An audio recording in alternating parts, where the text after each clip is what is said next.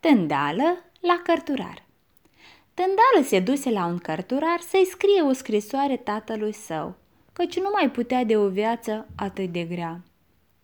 Am venit, domnule, să-mi ticluiești o scrisoare către tatăl meu. Bine, ți-o scriu. Ei, atunci începem. Cărturarul ia o pană, hârtie, cerneală și se pregătește de scris. Spune-mi, ce să scriu? Scrie. Of, îi zice tândală. Iată, am scris. Ce ai scris? Ceea ce mi-ai spus. Of. Bine, atunci mai scrie o dată. Of. Am scris. Ia citește să aud și eu ce ai scris. Of, of. Mai scrie încă un of. Iaca, am mai scris încă o dată.